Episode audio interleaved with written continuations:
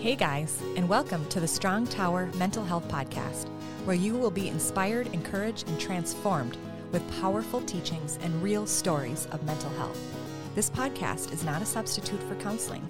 If you are in a crisis, call or text your local crisis center or visit suicidepreventionlifeline.org. Jesus is in our mental health, and freedom is where we start. I am your host, Heidi Mortenson, licensed marriage and family therapist. Get ready, today's show is going to bring you hope. Hello, and welcome to the Strong Tower Mental Health Podcast Show. I'm really excited to have with me Heather and Michael Norgren. Hi, thanks for having us. Heather and Michael have a company called Triggered, and their website is triggered.app. And this is specifically for any type of addiction. I'm going to have them talk about their company and what they are doing, but I'm really having them on here today to share their story because their story is what is really powerful and it's very common. I think a lot of people struggle with what they struggled with and feel a lot of shame and don't know how to talk about it. I'm very excited that they are vulnerable and open and really just have this redeeming story of hope from pain. So, Heather and Michael, go ahead. I'd love for you to share your story and even share the symptoms and what was going on for you when things were not good. And then we'll also talk about what God did as well. Well, Heather and I, our relationship started in high school. I was 17 years old and I met this lady at the restaurant that I worked at. She was a waitress, I was a cook. And from the first time I saw her, I just fell in love. And it was different for her. She didn't quite feel those same feelings towards me. I found out that she had a one year old daughter at the time. Uh, so she was 18 and I was 17. She had looked at me like, there's no way that you'd be willing to take on me and my daughter. And all of this baggage is what she was mm-hmm. thinking in her head. But inside, uh, I just always wanted to start a family at a young age. And so, after relentless pursuit and three months of waiting for her to finally give me a call back, she gave me a chance. And here we are with two teenage daughters now and on this journey together. Wow. So, really, the story starts when we were teenagers, but really, the bulk of why we're here is just really all the pain that we've been drugged through. But there's obviously so many branches to that main tree that God has grown. But really, it started, the truth had come out about Michael's issue with pornography when we were engaged. There was that moment of discovery from me. And it kind of started with he knew it was a problem, but didn't know how big a problem it was. So my story with pornography actually begins when I was five years old. I had my first encounter with a porn magazine. I remember very clearly I was sitting on the floor of my father's bedroom and I found underneath his nightstand some Playboys. And I remember that moment so vividly, kind of like an external view of, of me sitting on the floor looking at this magazine, not even knowing what it was that I was looking at. But it burned uh, into my mind these memories. Uh, shortly after, I was probably uh, seven or eight. I had some neighbor boys bring me over to their house and they put in some porn VHSs that they had found of their parents. And I remember as a seven, eight year old boy seeing porn VHSs for the first time. And again, not fully understanding what it was, but knowing the secrecy because they had told me, don't tell anybody what you saw and what I showed you. A little while later, those same teenage boys uh, convinced me to call a, a, good friend of mine who was a girl, um, a neighbor at my grandma's house, and ask her if she would have sex with me. And again, not knowing what that was, I left a voicemail on her home family's voice messaging machine, and her parents got that voicemail and I lost a really good friend that day and I lost that friendship. It just continued happening. When I was nine or 10, I had a neighbor girl. We were playing in the backyard in the tent, and she asked me if I would have sex with her. I said no. She continued to insist, well, what if we did it with clothes on, all these kind of things. And it was very uncomfortable and awkward situation in which I managed to get out of that situation. But as I look back now on all of this brokenness, I'm seeing all the ways that the enemy tried to prepare me for what mm-hmm. would later become a strong bondage mm. in my mm. life in a stronghold. When I became a teenager, that's when this became a stronghold for me. Mm. I was introduced to pornography on the internet the first time by a really good friend that I went to youth group with. And I had some other good friends who showed me their parents or their father's uh, magazines. I, we found magazines in his grandpa's shed. My stepdad had magazines in his thing. And although being raised in the church, I heard continuously pornography is wrong and sexual immorality is wrong. Don't do that. I was seeing everyone around me was doing it and they were just keeping it secret. So I bought onto this lie that everyone does it. It's okay as long as you keep it secret and as long as you keep it hidden. I knew in the deepest part of me that it was wrong and what I was doing was wrong. So as a teenager, after youth group, uh, there would be a convicting message. I would go home and I'd just weep because I wanted to break free from my sexual addiction. I wanted to break free from pornography. I just couldn't. It had a hold on me. And anytime I was feeling alone, anytime I was feeling bored, anytime I was feeling mm-hmm. scared, uh, it was kind of one of those coping mechanisms I always went back to. I told myself that once I get married, this thing will go away. I think that's another big lie that we all believe. Can you share with me? Because I know that in the secular world, people who are not in Christian circles listening will be like, oh my gosh, he's just kind of a, he just doesn't know who he is. And this is normal and this is healthy and this is okay. Could you just speak to that, Michael? How did you see that this was a problem versus this is the way that God made me and this is natural and this is okay. Absolutely. In the past four years, Heather and I have really been trying to understand what these things do to us, what sexual addiction um, does to us, what pornography does to us. And I used to view it as just an, a moral issue, something of religion, you know, it was wrong. But once I understand that it was a lot deeper than just religion and the difference between righteous and unrighteous, and it was something that God has instructed us to do these things because there is a scientific reason it's not valuable. I found myself not knowing how to deal with stress in life. I found myself not being able to focus and concentrate on whether it was schoolwork or work or relationships. I had no relationships or close relationships with my friends just because I couldn't engage in those conversations long enough. And so I found myself not knowing how to deal with life. And all of that stems from this need to escape from mm-hmm. stress, from emotion, from whatever, and find an outlet in something like pornography. Brene Brown actually has a name for it. It's called offloading hurt. We have baggage and we have all this burdens that are not ours to carry. They're actually God's to receive. I see this as one of the ways that you were choosing to offload hurt. I want to bring this in. When you talk about porn, it's porn and masturbation, correct? Absolutely. You're, okay. It's another thing that I think people in the church can get really confused about. And people have actually written lots of books about this that, well, it's normal, it's okay. Can you speak to that as well? Because you're talking about porn before, but even bringing the masturbation that people would say that it's just natural, it's okay, it's the way that God made our body. Can you speak to that? I can. There was a period uh, in my life as well where I was trying to abstain from pornography.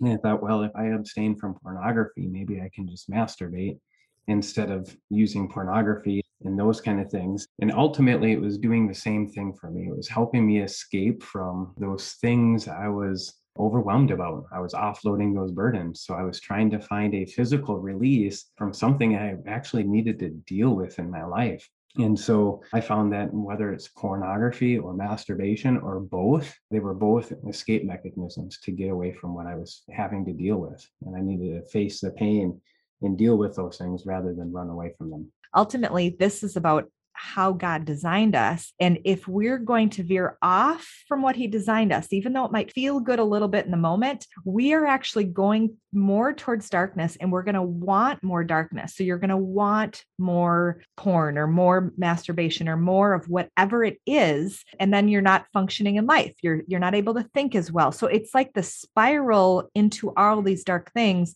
because the root of who you are and the root of how you've designed is from God. Even if we're trying and it feels good in the moment, it's not what's actually going to bring real fruit and real lasting fruit. Right. Thank you for sharing that. So go ahead and continue on with now you're married, you have this beautiful wife, and we're continuing this issue in a marriage. So I met Heather when I was a teenager. And at that time, I got excited thinking that, well, I finally have a woman now. We're going to get married, pursue life with each other. My porn addiction will just go away. I thought it was something that once I engaged in a physical relationship and sexual relationship, that it would just disappear. And, and that was not the case. Even we entered into premature sex uh, before we got married. So that uh, was something that we both brought our own dysfunctional views of what sex looked like into our relationship. I was still acting out with pornography. Heather did not know about that. And I remember when she first found out, she had come home and saw some pop ups on the computer. And I came home from work and she was gone and those pop-ups were up and my heart just sank because i knew i've been exposed and she knows. I wasn't upset with myself. I was more upset that i got caught. Remember i was super angry. I headbutted the wall. Uh, again i didn't know at the time how to deal with these emotions and these stress so it came out in anger. Anger releases the same dopamine in our brain that addictions does and so i started realizing that anger is also a problem of mine. And I promised her I'll stop, I'll be done with this. That was not the case.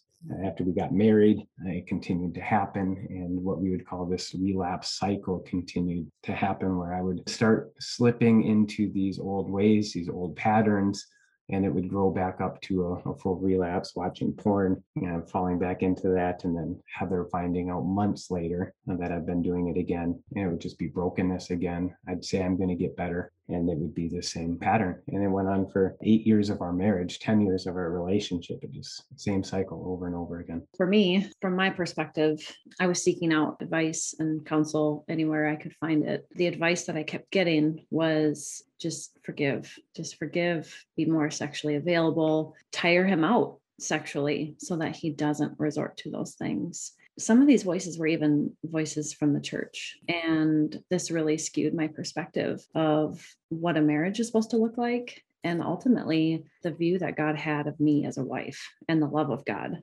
because when you start thinking that you can change your spouse by something that you're doing or not doing ultimately it affects what is god is expecting of me and how does he view me. And so this was a really ugly journey for me trying to be michael's holy spirit trying to control the behavior so that i could control my own pain. I thought if i can fix him that will fix me. That was one of the biggest lies that the enemy definitely duped me into believing because as I kept trying to fix him, all it kept doing was dividing us even more and creating more shame within Michael and more division within our marriage. Ultimately, it came to the point where we had been seeing a Christian counselor, and he had us sign a written document of if Michael relapses again, these are the things that will take place. And the only thing I remember of that document was that he would have to leave the home for a certain amount of time mm-hmm. and that there would be a separation and that we would agree to this contract. And I believe his motives and intentions were pure. And I remember that time, and so does Michael, because for me, it was a living hell because I had to deal with myself because he was not there for me to try to change or. I had relapsed and I had. Yeah. So this event happened and he relapsed. And I told him, okay, well, we need to follow through with this because the definition of insanity is just repeating the same thing over and over again, thinking it's going to change. And so I was like, okay, you need to leave. And he chose to go live at a certain parent's house that he knew there would be a lot less rules and accountability. And so I knew what this was going to look like, and it wasn't going to look the way that I wanted it to. But it was in that exact moment that the Lord really got a hold of my heart and told me, Heather, your husband may not be willing and ready to change right now, but I know that you are. And when are you going to let me do that for you, first and foremost? And so that's where my journey began of starting to look at myself and mm-hmm. realizing, Heather, you've got a lot of codependency issues, you've got a lot of control issues, and ultimately a surrender issue of will you trust me with your husband and will you trust me with your own pain that I'm going to bring good out of this and that there's a lot on this for you too, not just your husband. Wow. So, how did Michael get healed? I started seeing Heather and pursuing her healing. And I started seeing her work on herself and seek after the Lord and face her pain and her brokenness. And when I saw that, I was taken off guard like, why are you working on you? I'm the problem here. I'm the one causing all this pain in our relationship. And what we've realized now is that our spouse is an agent of healing, that they draw out the worst in us at times and allows God to refine us in those ways. So Heather was allowing God to refine her in her ways of being codependent and enabling and, and seeking approval. I had to be, also be yeah. willing to allow God to work on me. But I think what it came down to is I had this issue of control in my life. I was prideful, I was selfish, I wanted things done my way. And unfortunately, that bit me in the butt. Um, several years ago, probably uh, four years ago now, we were driving home on, on some icy roads uh, with the family in the car coming home from friend's house and my mom had died in a car accident four years earlier in a, in a horrific blizzard icy wow. road conditions. And here I am on icy roads, and there's a car in front of me. I go in 45 and a 55, and I was just getting upset. Like, just get out of my way. I'm going to pass this person. And Heather t- looked at me and she said, Don't do it. You know, it's not worth the extra minute we'd save. I let off a little bit, but then it got the best of me, and I went to pass this car, and I put us in a 360 tailspin, went into the ditch backwards, almost hit a telephone pole. And my first response was, Well, thank God we're okay. Let's get out of here. And so we called the tow truck. Police officers came and here I had my firearm on me. I didn't have my wallet. I had slippers on in the middle of wintertime and I had to deal with the police officers in this just freezing weather. We finally get pulled out of the ditch, and Heather looked at me and she said, Do you not think of the consequences for your actions? And I think in that moment, it really struck me that no, I never really have thought about the consequences for my actions. That I've always just been looking out for what I thought I wanted in those moments rather than looking at how it might hurt my family, how it might hurt my wife, how it might impact other relationships. And so at that point, I decided I need to take a step back from my faith and figure out what it is, what direction it is I want to go in my life. Because I was reading in Joshua, it says, each man must decide for himself who he will serve, whether he'll serve the God of his fathers or whether he'll serve the Lord. Says, As for me and my house, we will serve the Lord. And so I realized that I had one foot in the church, serving Christ, serving on Sundays, going on Sundays I'm helping out, but then one foot in my flesh, watching pornography, drinking too much, carrying my firearm, passing people, anger, road rage, all these other kind of things. And I was this double-minded man, just one foot in the flesh, one foot serving God. And so I took two weeks and I asked myself, do I want to pursue my flesh? If so, this is what life would look like if I pursued the desires of my flesh. Or do I want to pursue God in my relationship with God and healing? If so, this is what my life will look like. Wow. And that was a turning point for me when I decided, no, I need to serve Christ. This is so powerful. This is so common. What you were saying, this is so many people in the church. Mm-hmm. I'm so happy that you guys are speaking out and sharing the story. And I'm so glad that you made that powerful choice, Michael. That was a very powerful choice. It was the best decision in, in our life. Mm-hmm. But you had to make the decision. Heather could not make that decision for you. She could want all she wanted for you to get clean, but it didn't matter. This is just so common. We have so many people who want their child to be clean and sober. They want their spouse to show them love, or they want whatever it is that they want. But the power that we have as a spouse is to pray. And also, what you did, Heather, was make the choices to get healthy yourself and to walk in that powerful place yourself, not controlling. It's very different. Powerful is different from controlling. Powerful is knowing who you are and walking with who you are. So Michael makes this choice. I want to take responsibility. I want to do what God wants instead of man.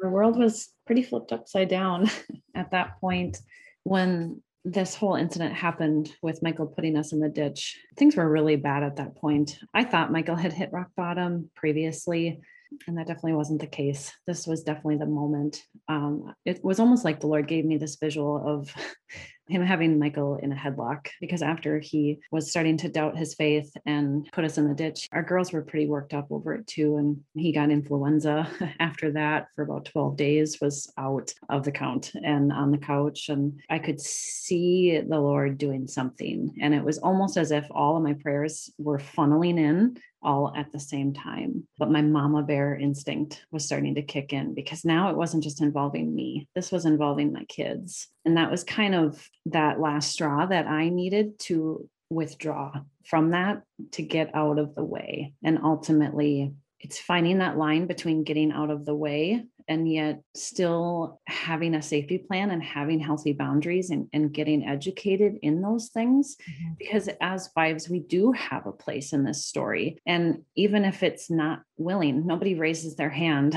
to have a porn addict for a husband, but the thing that we need to realize is that there's so much in this for us too with our healing because God chose this man to be my husband and he knew he had the exact sin formula to get me healed as well and vice versa that like michael said we're agents of healing for each other but it's choosing to have a kingdom perspective to ask the lord what do you have for me in this? And we were going through a really hard time. Not only were we dealing with Michael's addiction, but we were going through some really hard stuff with one of our daughters as well. And so it wasn't only just the surrendering of my husband, it was the surrendering with all roles in my life. And I had to learn to bring my Isaac to the altar, and that included my husband and my child. And so it was a storm, and God came through big time, that's for sure. So, over the next two years, Heather and I both entered into our recovery journey. I, for the first time, joined a recovery group because I wanted healing. I've done recovery groups in the past, I've done 12 step recovery groups and pastoral support and counseling, but I've always done it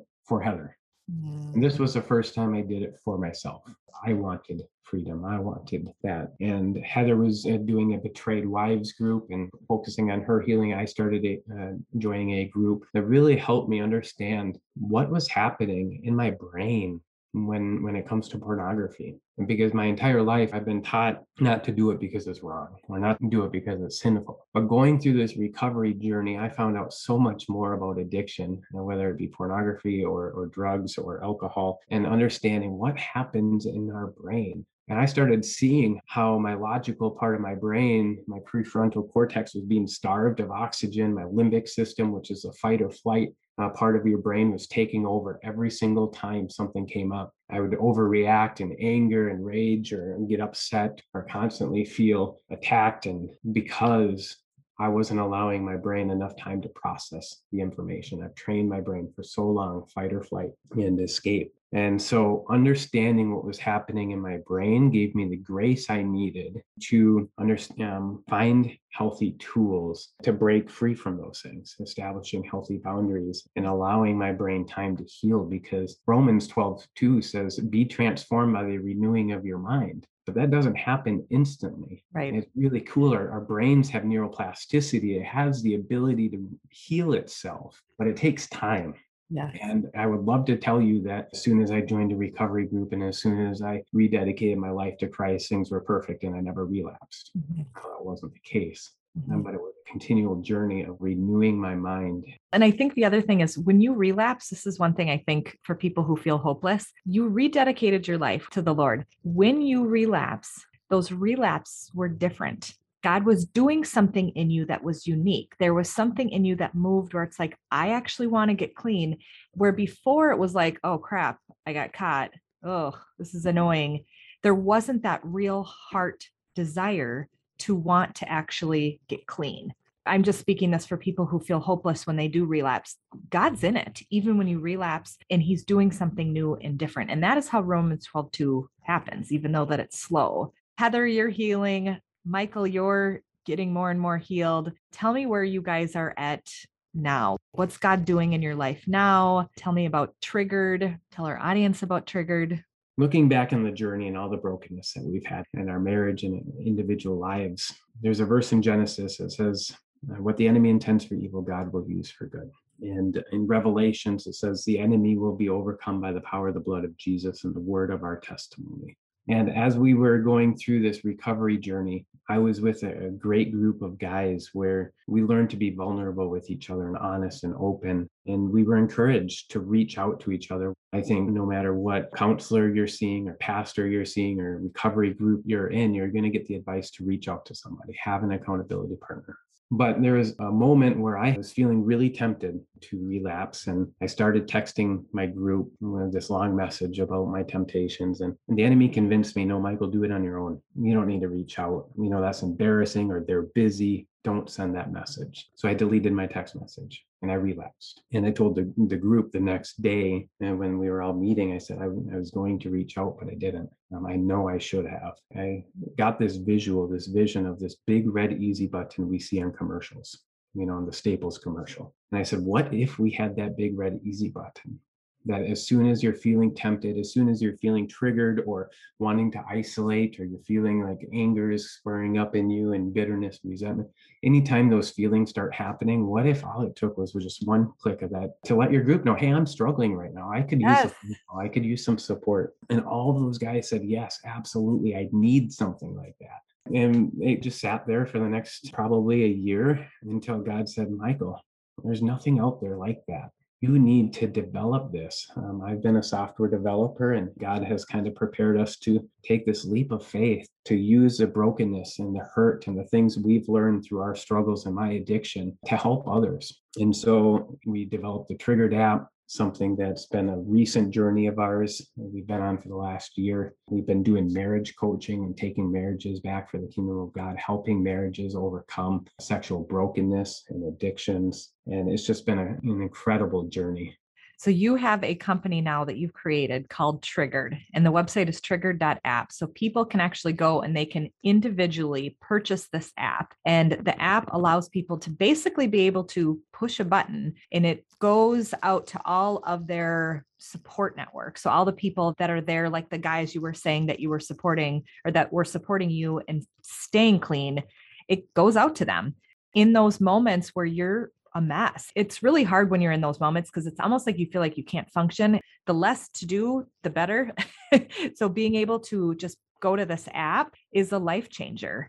And I'm so happy that you guys created this company and you are going to be launching a group application for this. So, like churches will be able to download it, companies will be able to basically purchase applications for it. It is a newer company. I would speak out to our audiences that they're actually looking for support too, for contacts, for people to meet with them, open doors for different opportunities. They're putting their story out there. And to me, your story is what makes the difference. I mean, when people see how real both of you are and what you guys both went through and what you're still going through, and it's still a process I just really think people need to know about this company and what you guys are doing. Thank you. That means a lot. It's been a journey, but like Michael said, we want to use everything that has been used against us and now shove that back and use it to help give freedom to others. So we're really excited about what's to come and offering people the accountability and making vulnerability a little bit easier because we know that's the key to freedom. Would you be willing to pray for our listeners? and specifically for the things that you have both struggled with because you have freedom in that and there's authority over that when we overcome it. Now, Father, I thank you so much for today. I thank you for this opportunity to share our story on Heidi's podcast, Lord. I thank you for what Heidi does and the ways that she impacts her listeners. Uh, Father, I pray for each one listening right now, Lord, that they would hear this story of brokenness, but to see the hope in our story, Lord. God, that in the midst of struggles with addiction and betrayal, Lord, you are present. And Father, you want to free us from those things. So, Father, I pray that you would give these listeners the hope that they need to cling to your truth and, and the hope that you provide. Father, that you want to come alongside of us in this journey, Lord, that you never shame us in our brokenness, Lord, that you are glorified and honored when we come to you broken and, and willing to ask you to help us, Lord. And so, Father, I pray that chains would be broken chains of addiction, chains of self performance and, and or anger, whatever it might be, Lord. I pray for freedom. And I pray for every wife on this journey with her husband, whether it be pornography, drugs, or alcohol, or anger, I pray for every wife struggling, wondering if this is her fault. I release them from that false spirit of responsibility, that they would find freedom in their emotional health, in their spiritual health and mental health, that they would experience the freedom that you died for them to have Jesus, that you would meet them in their place of brokenness, and that you would just be able to sit there with them, and that they would let you love them right where they're at. That this woman listening would know that she is enough and that this is not her fault, but that once she has experienced your love, that she'd be able to stand up and then walk in the direction of the way that you are pointing, which is to freedom, wholeness, and health. So, Lord, bring her people that she needs to do this journey with. We know that freedom is costly and it requires sacrifice. So, bring clarity to what sacrifices need to be made. And do not let her do this journey alone. May you be her best friend and bring her the resources and the help that she needs to do this journey and to do it well so that then she can be a beacon of hope to so many others looking for the light. We thank you for redemption and we thank you for the abundant life that you died for us to have, Jesus. This is all for you and your glory. I want to break off lies mm-hmm. that because the rest of the world does it, it's normal and accepted.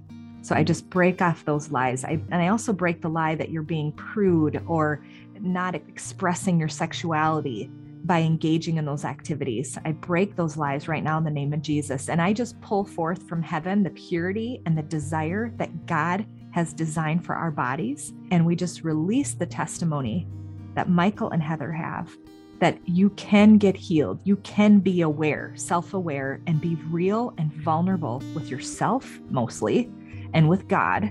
And so I just pray for the grace over our listeners to be to break pride that they have to do this on their own and that it's okay that we are broken. The three of us are broken, and you can hear we're talking, we're still smart people. Being broken doesn't mean that you're not functioning, it just means that you're broken before the Lord, and He comes in, in and heals you. So we just pray for the grace for that healing, for that realness and that raw, vulnerable place of we don't know what we're doing, but we give it all to you, God.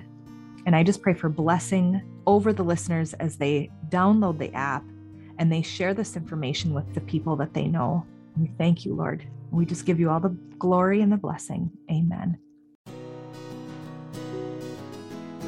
Thanks for listening to the Strong Tower Mental Health Podcast. If you enjoyed today's episode, please rate and review the show on Apple Podcasts and subscribe wherever you listen. Your review helps the show reach more people and spread mental health awareness with Jesus at the center. You can also check me out on Facebook, Instagram, YouTube, or my website at HeidiMortensonLMFT.com. See you at our next episode.